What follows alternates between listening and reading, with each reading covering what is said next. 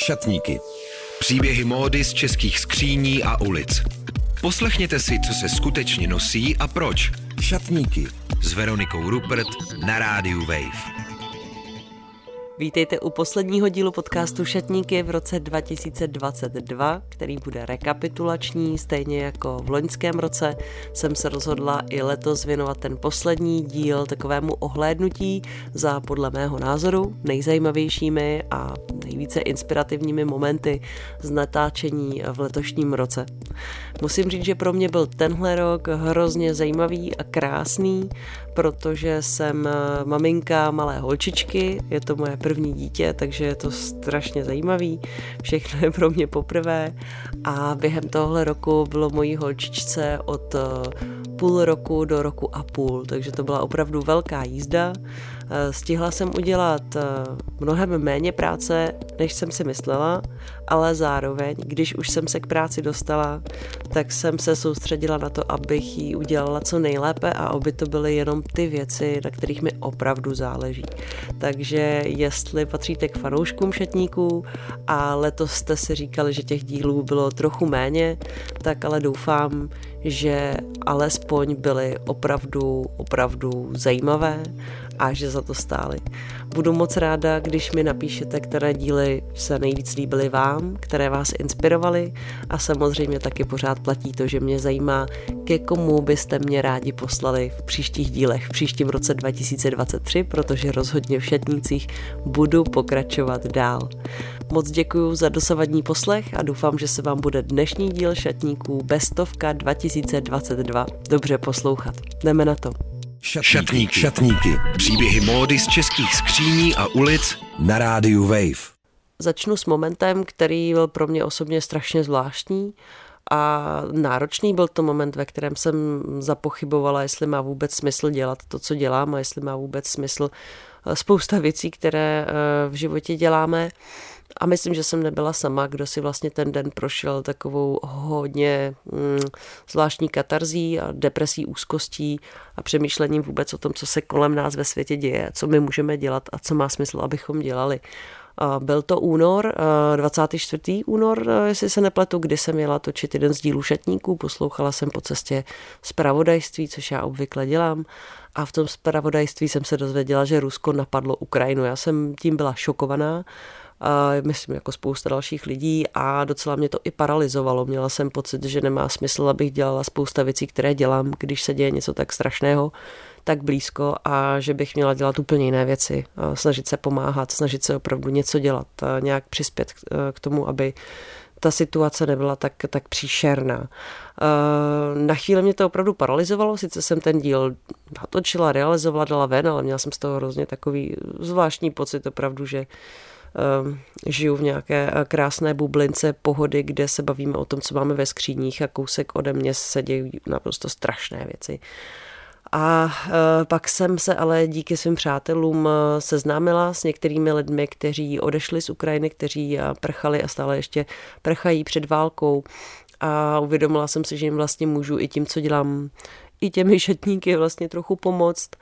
A proto jsem byla strašně ráda, že vlastně tenhle prostor mám a na, najednou mi zase začal dávat smysl a dala jsem prostor uh, ukrajinské fotografce, která se jmenuje Lilit, uh, která do Prahy právě uprchla před válkou hned v tom prvním týdnu, protože ona byla v Kijevě, když, když tam prostě eh, přijížděla vojska, popisovala mi velmi dramaticky tu situaci a ten útěk autem, příšernou situaci, zmatek, chaos, strach. No a z toho ona utekla do Prahy, my jsme se setkali a já jsem s ní natočila rozhovor eh, o tom, jak se vlastně do té Prahy dostala, jak tu situaci vnímá, co si vlastně stihla vůbec do Prahy teda vzít, protože ten její šatník byl samozřejmě poloprázdný, logicky, když utíkáte na rychlo. A taky jsem Lilith vzala na Fashion Week, díky tomu, že na ně mám přístup jako novinářka a dala jsem jí příležitost tam fotit fotografie a díky tomu se seznámit eh, s lidmi v oboru, ve kterém třeba chtěla působit, navázat kontakty a doufám, že jsem jí alespoň trochu v začátku v Praze pomohla a jsem moc vděčná, že jsem s ní mohla pracovat. Je to eh, skvělá fotografka, velká profesionálka a shodou okolností teď ještě navíc začala studovat v Praze, studuje na Umprumce, stále se výdáme, drží mi palce stejně jako všem ostatním, kdo se snaží nějakým způsobem eh, řešit tu situaci a díky za spolupráci a za ten díl šatníků, který jsme spolu natočili. Já z něj pustím alespoň krátkou ukázku, která, myslím, docela vystihuje to, jaké to bylo, ta naše spolupráce, alespoň třeba na tom Fashion Weeku. No a jinak samozřejmě doporučuji Lilith Lisa sledovat, protože její práce určitě stojí za to. Я была очень рада возможности пойти на неделю моды, потому что для меня это очень близкое. Byla jsem moc ráda, když jsem mohla jít na pražský Fashion Week. Je mi to blízké, protože doma v Kijevě jsem na našich týdnech módy pracovala jako fotografka i jako novinářka. Když jsem fotila backstage tady v Praze, byl to pro mě příjemný závan čerstvého vzduchu. Byla to moje první fotografická práce od začátku války. Měla jsem radost, že se můžu vrátit ke své profesi a vidět zase svět objektivem fotoaparátu. Zároveň jsem vnímala obří kontrast, protože jen pár metrů od místa, kde se odehrávaly přehlídky, bylo Centrum pomoci pro uprchlíky z Ukrajiny. Takže když jsem stála frontu u vstupu na Fashion Week, viděla jsem kousek od sebe dlouhou frontu lidí z Ukrajiny. Čekají frontu, aby se přihlásili o podporu a jak jsem zjistila, čeká se tam od desíti večer přes noc až do druhého dne. Obě dvě fronty se mě týkaly. Byla jsem ve dvou světech zároveň. Já byla словно из двух миров. Между показами я постоянно читала новости, и перед показом La Formella, бренда, который мне очень сильно понравился, Uvnitř na místě pro fotografii jsem si při čekání před přehlídkou La Formela četla zprávy z domova a zachytila jsem informaci o tom, že mému rodnému městu hrozí napadení. V tom začala zpívat Amélie Siba, která přehlídku živě doprovázela a show začala. Rozplakalo mě to. Zpívala tak krásně. Modelky kráčely pomole proti mně, vypadaly úžasně a mě tekly z očí slzy. Pak jsem se ale uklidnila a fotila jsem. Ta kolekce byla opravdu skvělá a moc se mi líbila. No potom я успокоилась, и коллекция этого дизайнера мне понравилась безумно, очень сильно. No a jinak samozřejmě doporučuji celý díl, celý rozhovor s Lilith Lisa, protože tenhle podcast, na kterém jsem si musela oprášit eh, svoje znalosti ruštiny a překlad z ruštiny, eh, tak myslím, že je opravdu eh, zajímavý Doporučuji sledovat taky to, co Lilith Lisa dělá. Odkaz na její Instagram najdete stejně jako odkazy na všechny Instagramy všech, kdo navštíví můj podcast na Instagramu Šatníky Radio Wave. Na ukrajinskou notu jsme pak navázali taky v rozhovoru s moderátorkou rozhovorového pořadu Real Talk, Lily. Možná máte Lily rádi a posloucháte rádi její rozhovory. Já je mám fakt ráda, protože jsou hrozně osobitý, otevřený a odvážný. Opravdu Lily respektuju za to, co dělá a jak to dělá. A taky se s ní vlastně dlouho znám ještě z dob, kdy ještě vůbec Real Talk nedělala.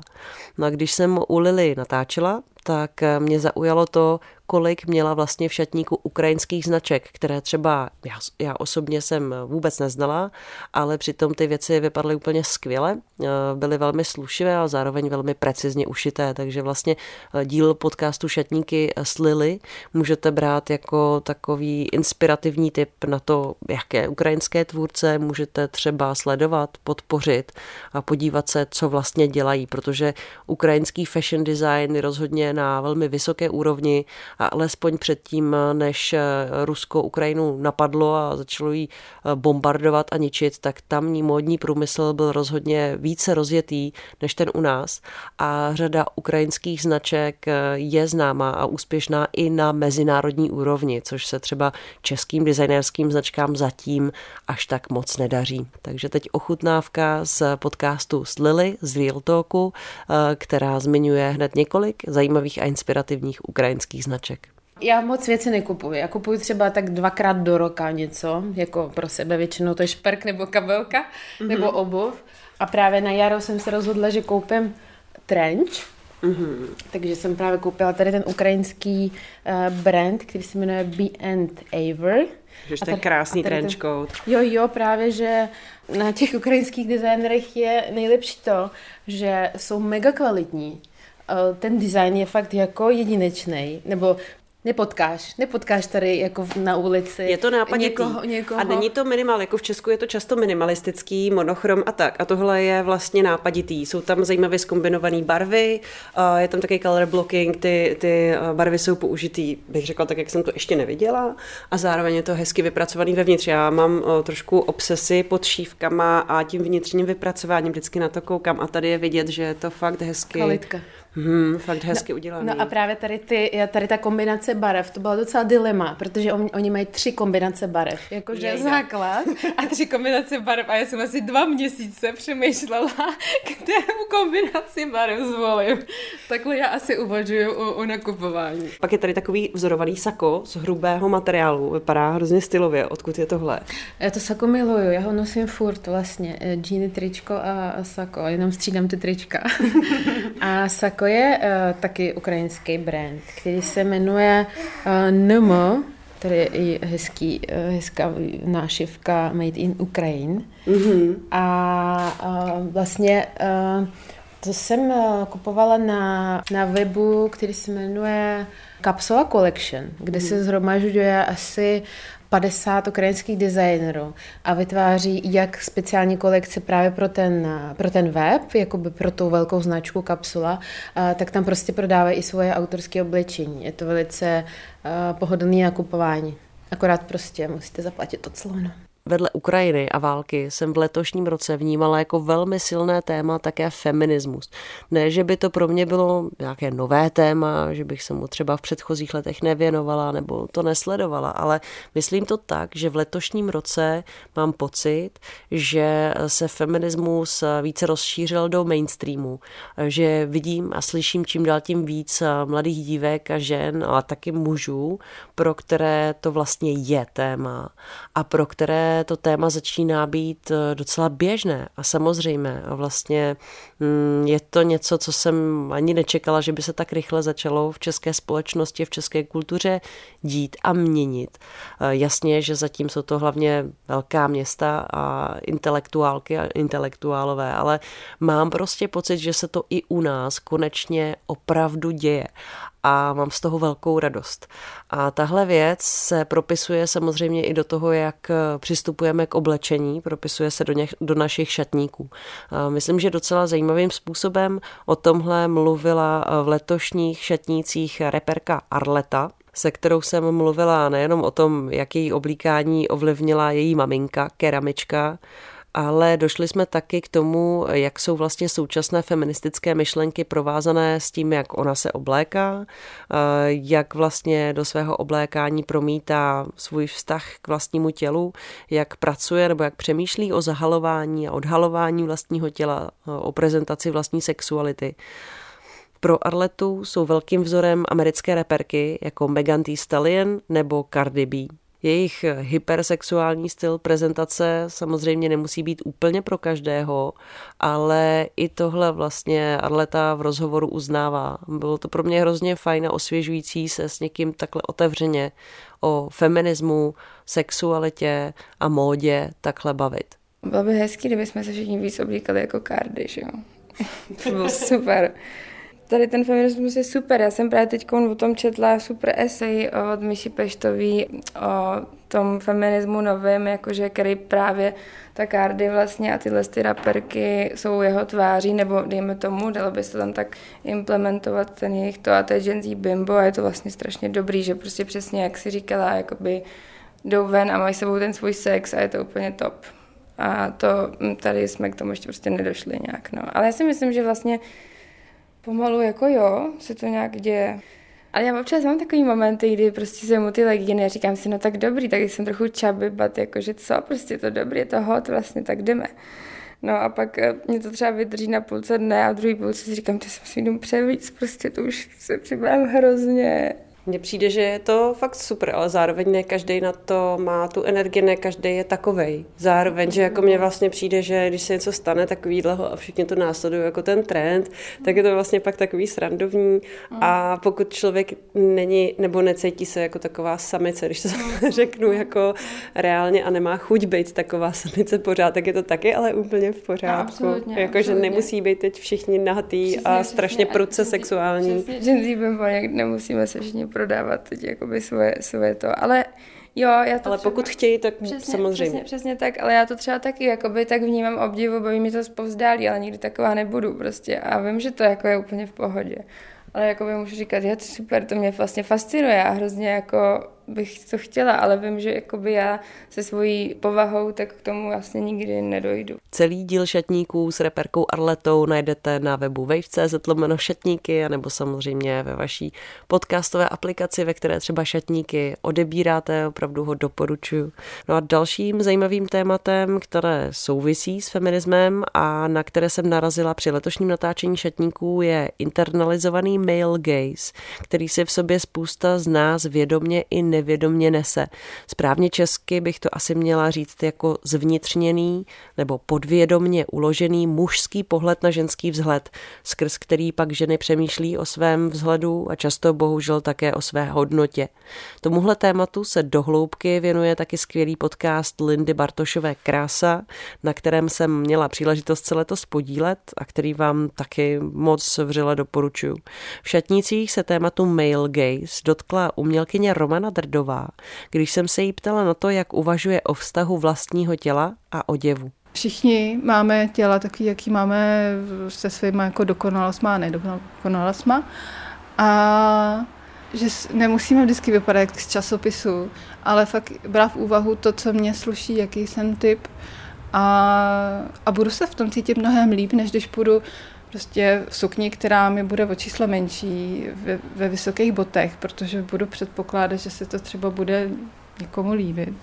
Ale já se v tom budu cítit, jak když chodím eh, do, doslova na jehlách. A že tohle třeba vidím u nějakých žen, který chodí takhle jako do práce, je tam na ně vyvíjen tenhle ten jako tlak toho vypadat dobře v mužském prostředí ale vlastně by vypadaly mnohem víc jako, myslím, i cítili sebevědomí, kdyby tam asi nebyl i ten tlak jako z té společnosti, který tady pořád máme, aby ta žena jako splňovala mm, nějaký jako mužský pohled možná na ženu.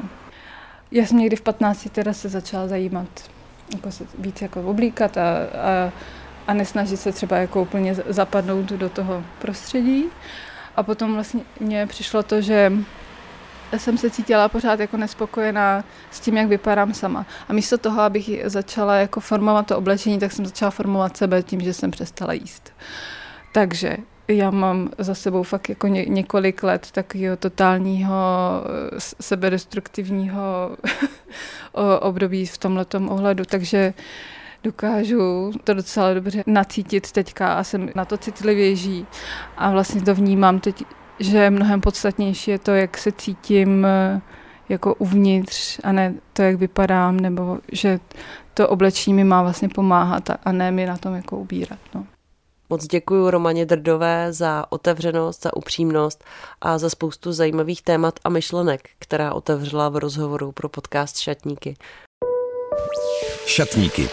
Poslechněte si, co se skutečně nosí a proč. Šatníky Veronikou Rupert na rádiu Wave.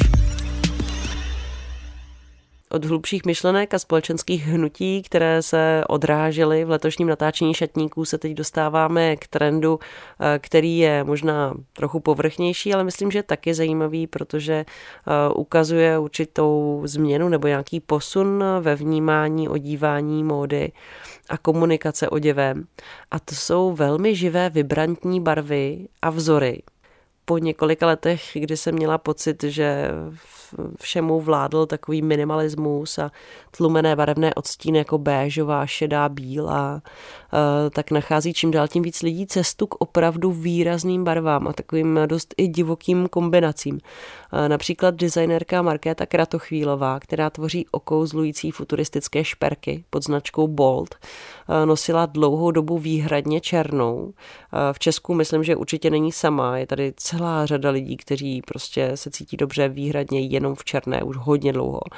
Ale vlastně při natáčení šatníku eh, mi ukázala štendr, který byl úplně celý barevný a řekla mi, že v poslední době nachází cestu právě k výrazně barevnému oblečení a um, že jedním z těch eh, důvodů, proč to tak je, je i tvorba konkrétní lokální designérky, která ji velmi oslovila a velmi ji inspiruje. A já musím říct, že pro mě tahle lokální designérka je také velmi zajímavá, velmi inspirativní. Nejenom to, jaké oděvy tvoří, ale také to, jak komunikuje, jak vůbec se svojí značkou pracuje. A proto bych jí ráda dala uh, props. My už jsme ji měli v loňském roce v šatnících, takže nedávám ukázku s ní, rozhovoru s ní, ale dávám právě ukázku uh, rozhovoru s Markétou Kratochvílovou z letošního roku, která právě o designu Terezy Rozálie Kladošové mluví jako o velké inspiraci a game changeru v jejím osobním přístupu k barvám ve svém šatníku. Mě Tereza přesvědčila o těch barvách.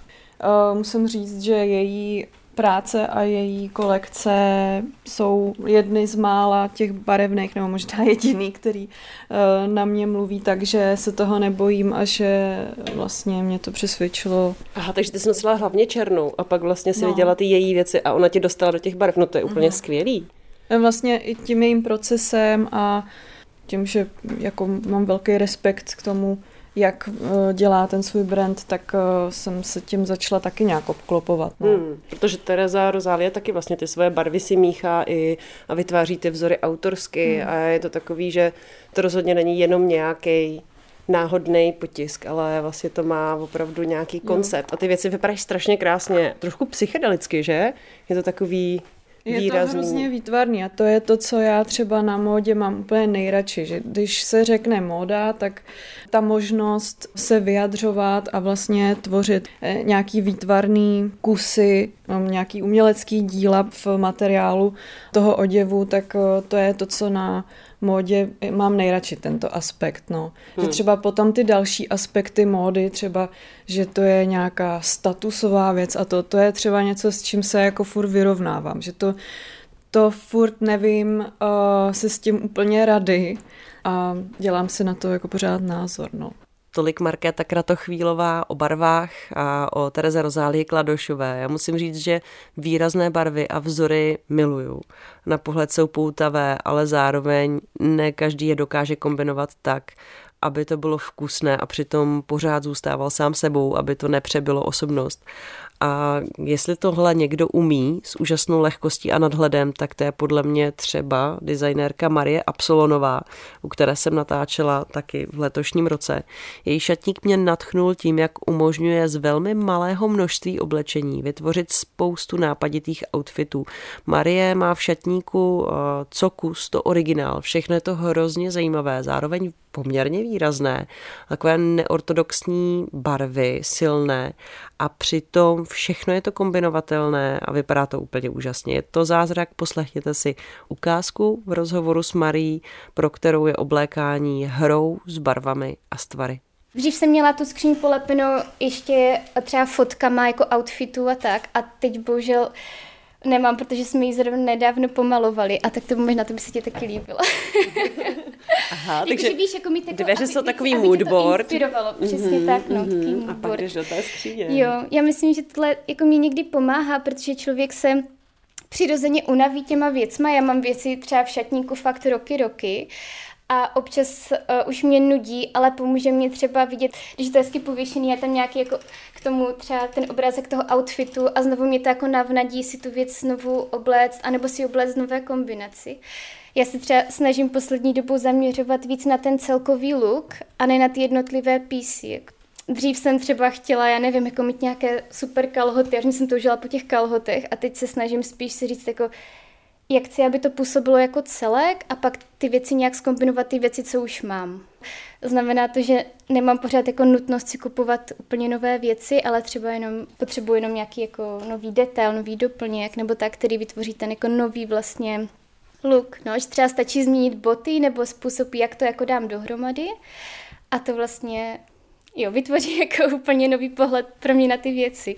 Rozhovor s Marí pro mě byl osobně zajímavý i tím, že jsem se jí mohla zeptat, jak její oblékání a vztah k módě ovlivnilo mateřství. Co mi odpověděla, to si poslechněte v plné verzi podcastu. Přijde mi hrozně zajímavé, jak se do oblečení a oblékání, které je často vnímané jako něco povrchního, mělkého, promítají i ty nejsilnější životní momenty a jsem vždycky strašně vděčná, když se mi při natáčení skrz nějaký kus oděvu otevře nějaký hluboký a silný příběh. Takovým velmi vzácným momentem, kterého si velmi vážím a za který děkuju, byl příběh, který mi vyprávěla umělkyně Tereza Štětinová. Otevřeli ho jedny krásné a na míru šité šaty v jejím šatníku. Ty věci jsou takové jako deník, jo, že, že pro mě jako hodně znamenají a třeba tady tyhle ty šaty, co držím v ruce, to je taková jako lososová barva a jsou to strašně zajímavě ušitý šaty, protože já jsem chtěla hrozně něco mít od Kristýny Javurkový, jakoby, a to byl covid vlastně. A já jsem chtěla jakoby svoje kamarádky podpořit nějakým nákupem, protože jsem jako učitelka vlastně dostávala výplatu, učila jsem online a nepřišla jsem o práci, ale moje kamarádky, které měly butiky, mají butiky, tak se potýkali s tím, že museli platit nájmy. Vlastně vůbec, jako bych řekla, se nevyřešila situace toho, že eh, se neustále zadlužovali, ale neprodávalo se tak jsem si říkala, že si od každý z nich z té výplaty něco koupím. A od té Kristýnky jsem se rozhodla, že si nechám něco ušít na sebe. Mm-hmm. Chtěla jsem něco, protože jsem tehdy vlastně eh, zjistila, že čeká mimčo a já jsem si říkala, že chci něco, co bych mohla nosit jako, jako hezký večerní šaty. Měla jsem mi vdávat sestřenice vlastně. A já jsem v tom chtěla jít na tu svatbu a říkala jsem si, kdybych už byla trošku jako větší, tak abych se do toho vešla. No a jsou to takový antický šaty, prostě opravdu taková jako antika, takový minimalismus, je to vy, viskóza překrásná, je to voál a uh, jsou spíchnutý přímo jako na mě. Jo, že Kristýna mě oblíkla do takového obdelníku a pak jsme to řasili a tak jako různě chytali části a ona to tak jako vždycky chytla tam, kde to vypadalo hezky a udělala se takový fakt jako objekt prostě, lehoulinky, nádherný, a ty šaty zbožňuju. No a pak se prostě ale stalo to, že jsem na tu svatbu svý sestřenice nemohla jít, protože jsme o tom čo přešli. A bylo to strašně smutný a já jsem si nechtěla uh, vlastně ty šaty vůbec vyzvednout. Já jsem najednou měla pocit, že ty šaty jsou pro mě jako uh, takové jako, že mě to hrozně připomíná tu situaci, že jsem se na ně těšila, abych je mohla mít s tím břichem a najednou to prostě nepůjde. A byla jsem z toho strašně nešťastná, takže jsem si musela prvně odžít nějakou dobu, až prostě třeba to byly asi dva měsíce, až to přešlo, teď jsem to té Kristýně furt nebyla schopná jako nějak napsat nebo říct, jaký je důvod, furt jsem to oddalovala. No a pak jsme se potkali, já jsem se je vyzvedla s tím, že teda jako to zkusím překonat s těma šatama a bylo hezký, že vlastně uh, rok a kousek na to jsem v nich nosila Františka, takže se to jako splnilo. To přece vzetí, že to budou i jako částečně těhotenský večerní šaty a právě jsem v nich byla focená že se mnou prožili to těhotenství a byli prostě vyfocený do časopisu a bylo to takový jako taková oslava najednou, že se to nakonec povedlo, že to dopadlo dobře. Ještě jednou moc děkuji Tereze za sdílení tohohle krásného a náročného osobního příběhu. Myslím, že taková témata se často při běžných setkáních a rozhovorech otvírají jen těžko. A tady při natáčení ušetní skříně najednou vznikla tak hezká a povzbudivá atmosféra, že bylo pro Terezu příjemné se o ten příběh podělit. A moc si toho vážím a děkuji za to. A doufám, že tohle sdílení třeba trochu ulehčí a uleví dalším posluchačkám a posluchačům, kteří si třeba prochází nebo prošli podobnou věcí. Protože tohle rozhodně není snadné zpracovat nebo o tom s někým jen tak promluvit.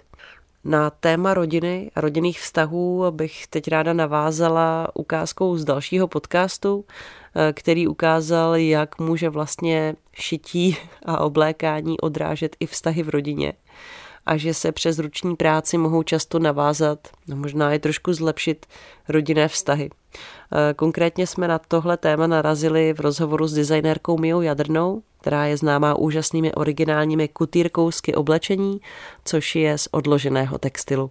No, moje máma i moje babička, eh, která teda už nežije, ale eh, oni, babička mě třeba učila šít, když jsem byla malá. A moje máma šila úplně pořád. A právě třeba když jsem byla menší na základce, skoro všechno oblečení, které jsem měla, tak mi babička nebo máma ušily.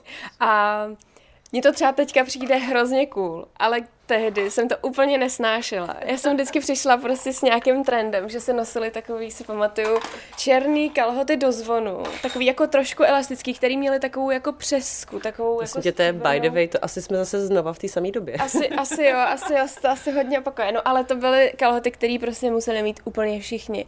A já jsem je musela samozřejmě mít taky. No a moje máma mi je ušila. Ale ušila mi je s takovou jako hrozně prefabrikovanou přeskou. A já jsem to prostě strašně nechtěla chtěla nosit. A protože jsem se to hrozně styděla, že to jako není z obchodu, ale že to ušitý. A teďka si říkám, ježiš, jako, že by mi to teďka přišlo mnohem lepší. No, nebo mi máma třeba ušila uh, v první třídě na základce um, kalhoty, takový ty kapry, styl kapry, že to je jakoby z takových sedmi osmiňáky nebo prostě tří čtvrtáky a byly na nich jako kapři. A byly to jako realistický kapři, to bylo jako by potiskry. jako jsou taky ty polštáře jo. kapr. No, jako, jako by tak nějak trochu ten vibe, ale byly takový jako barevnější, ale přesně bylo to kapry s kaprama. Takže já jsem, já jsem měla hodně jako ušitých věcí, no, kterých jsem fakt ale úplně nenáviděla a teďka se za to hrozně sama nenávidím, že jsem to tak měla, no, ale a řekla jsi no. to teďka tý mámě, že to zpětně ceníš? Uh, nevím, jestli jsem jí to řekla, určitě řeknu. Řeknu jí to, teď jsem se rozhodla, že to musím říct, no. Osobní šatník mi Jadrné je plný autorských modelů od přátel a vlastnoručně přešitých sekáčových kousků. A právě sekáč a přešívání sekáče je jedním z největších trendů, který v posledních několika letech sleduju.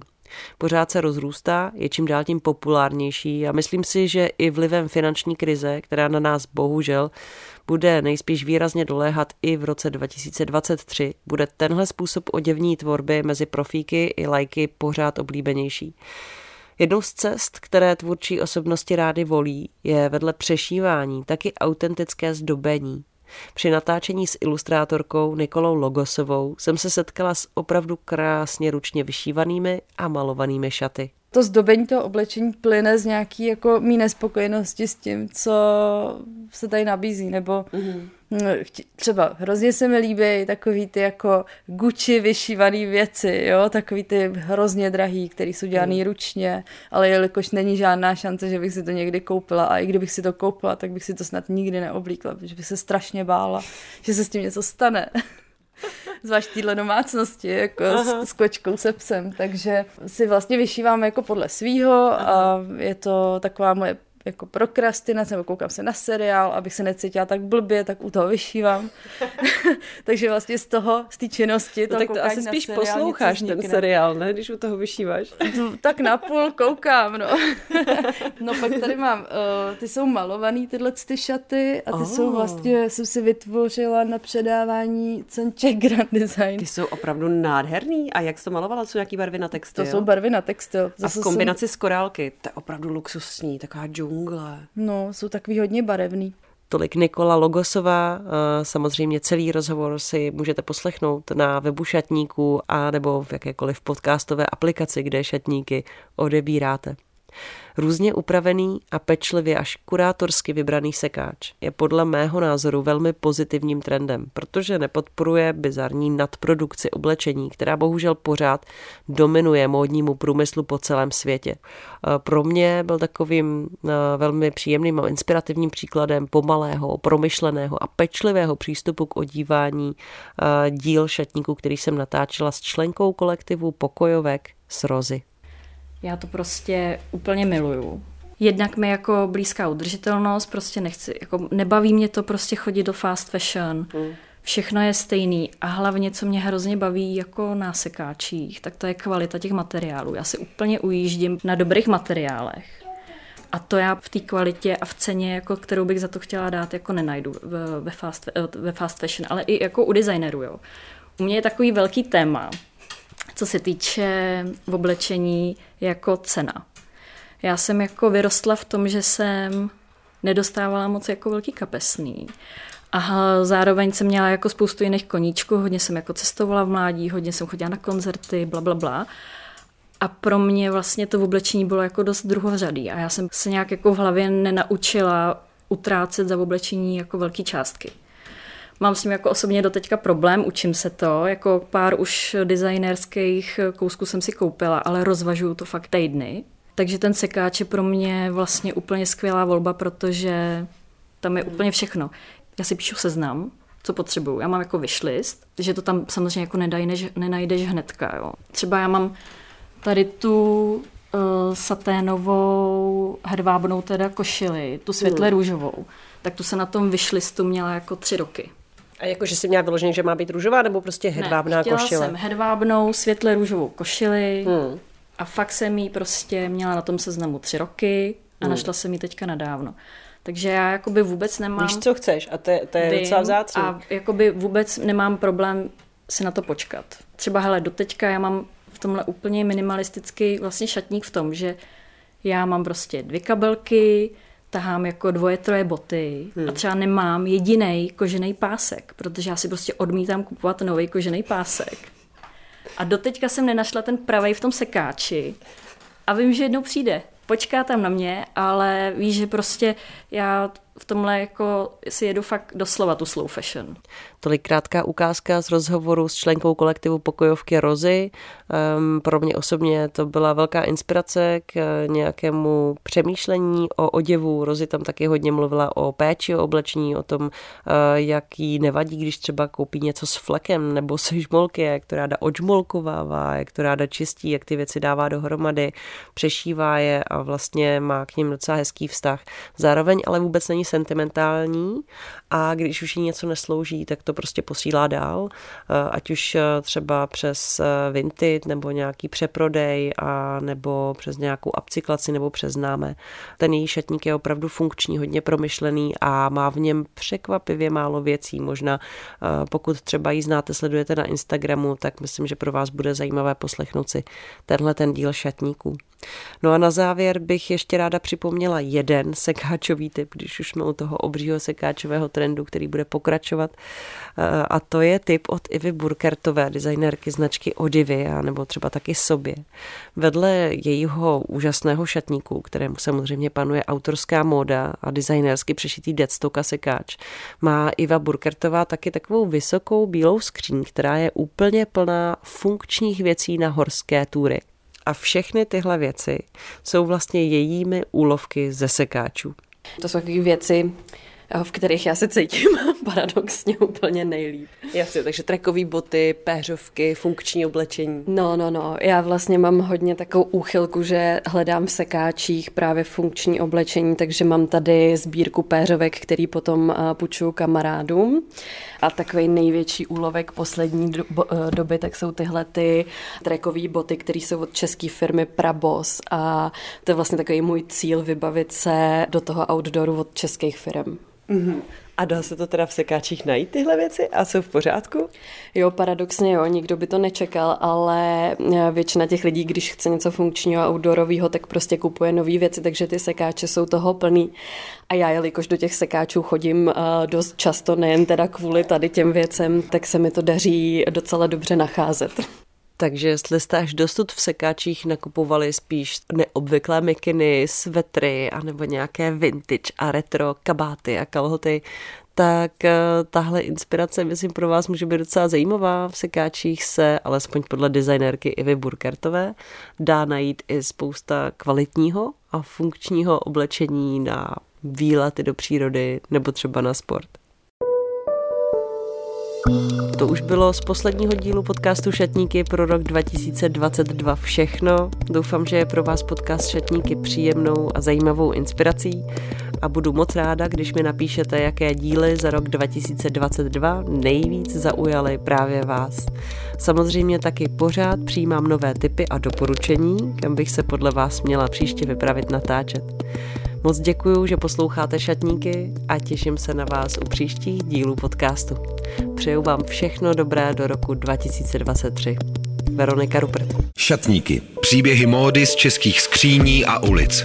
Poslechněte si, co se skutečně nosí a proč.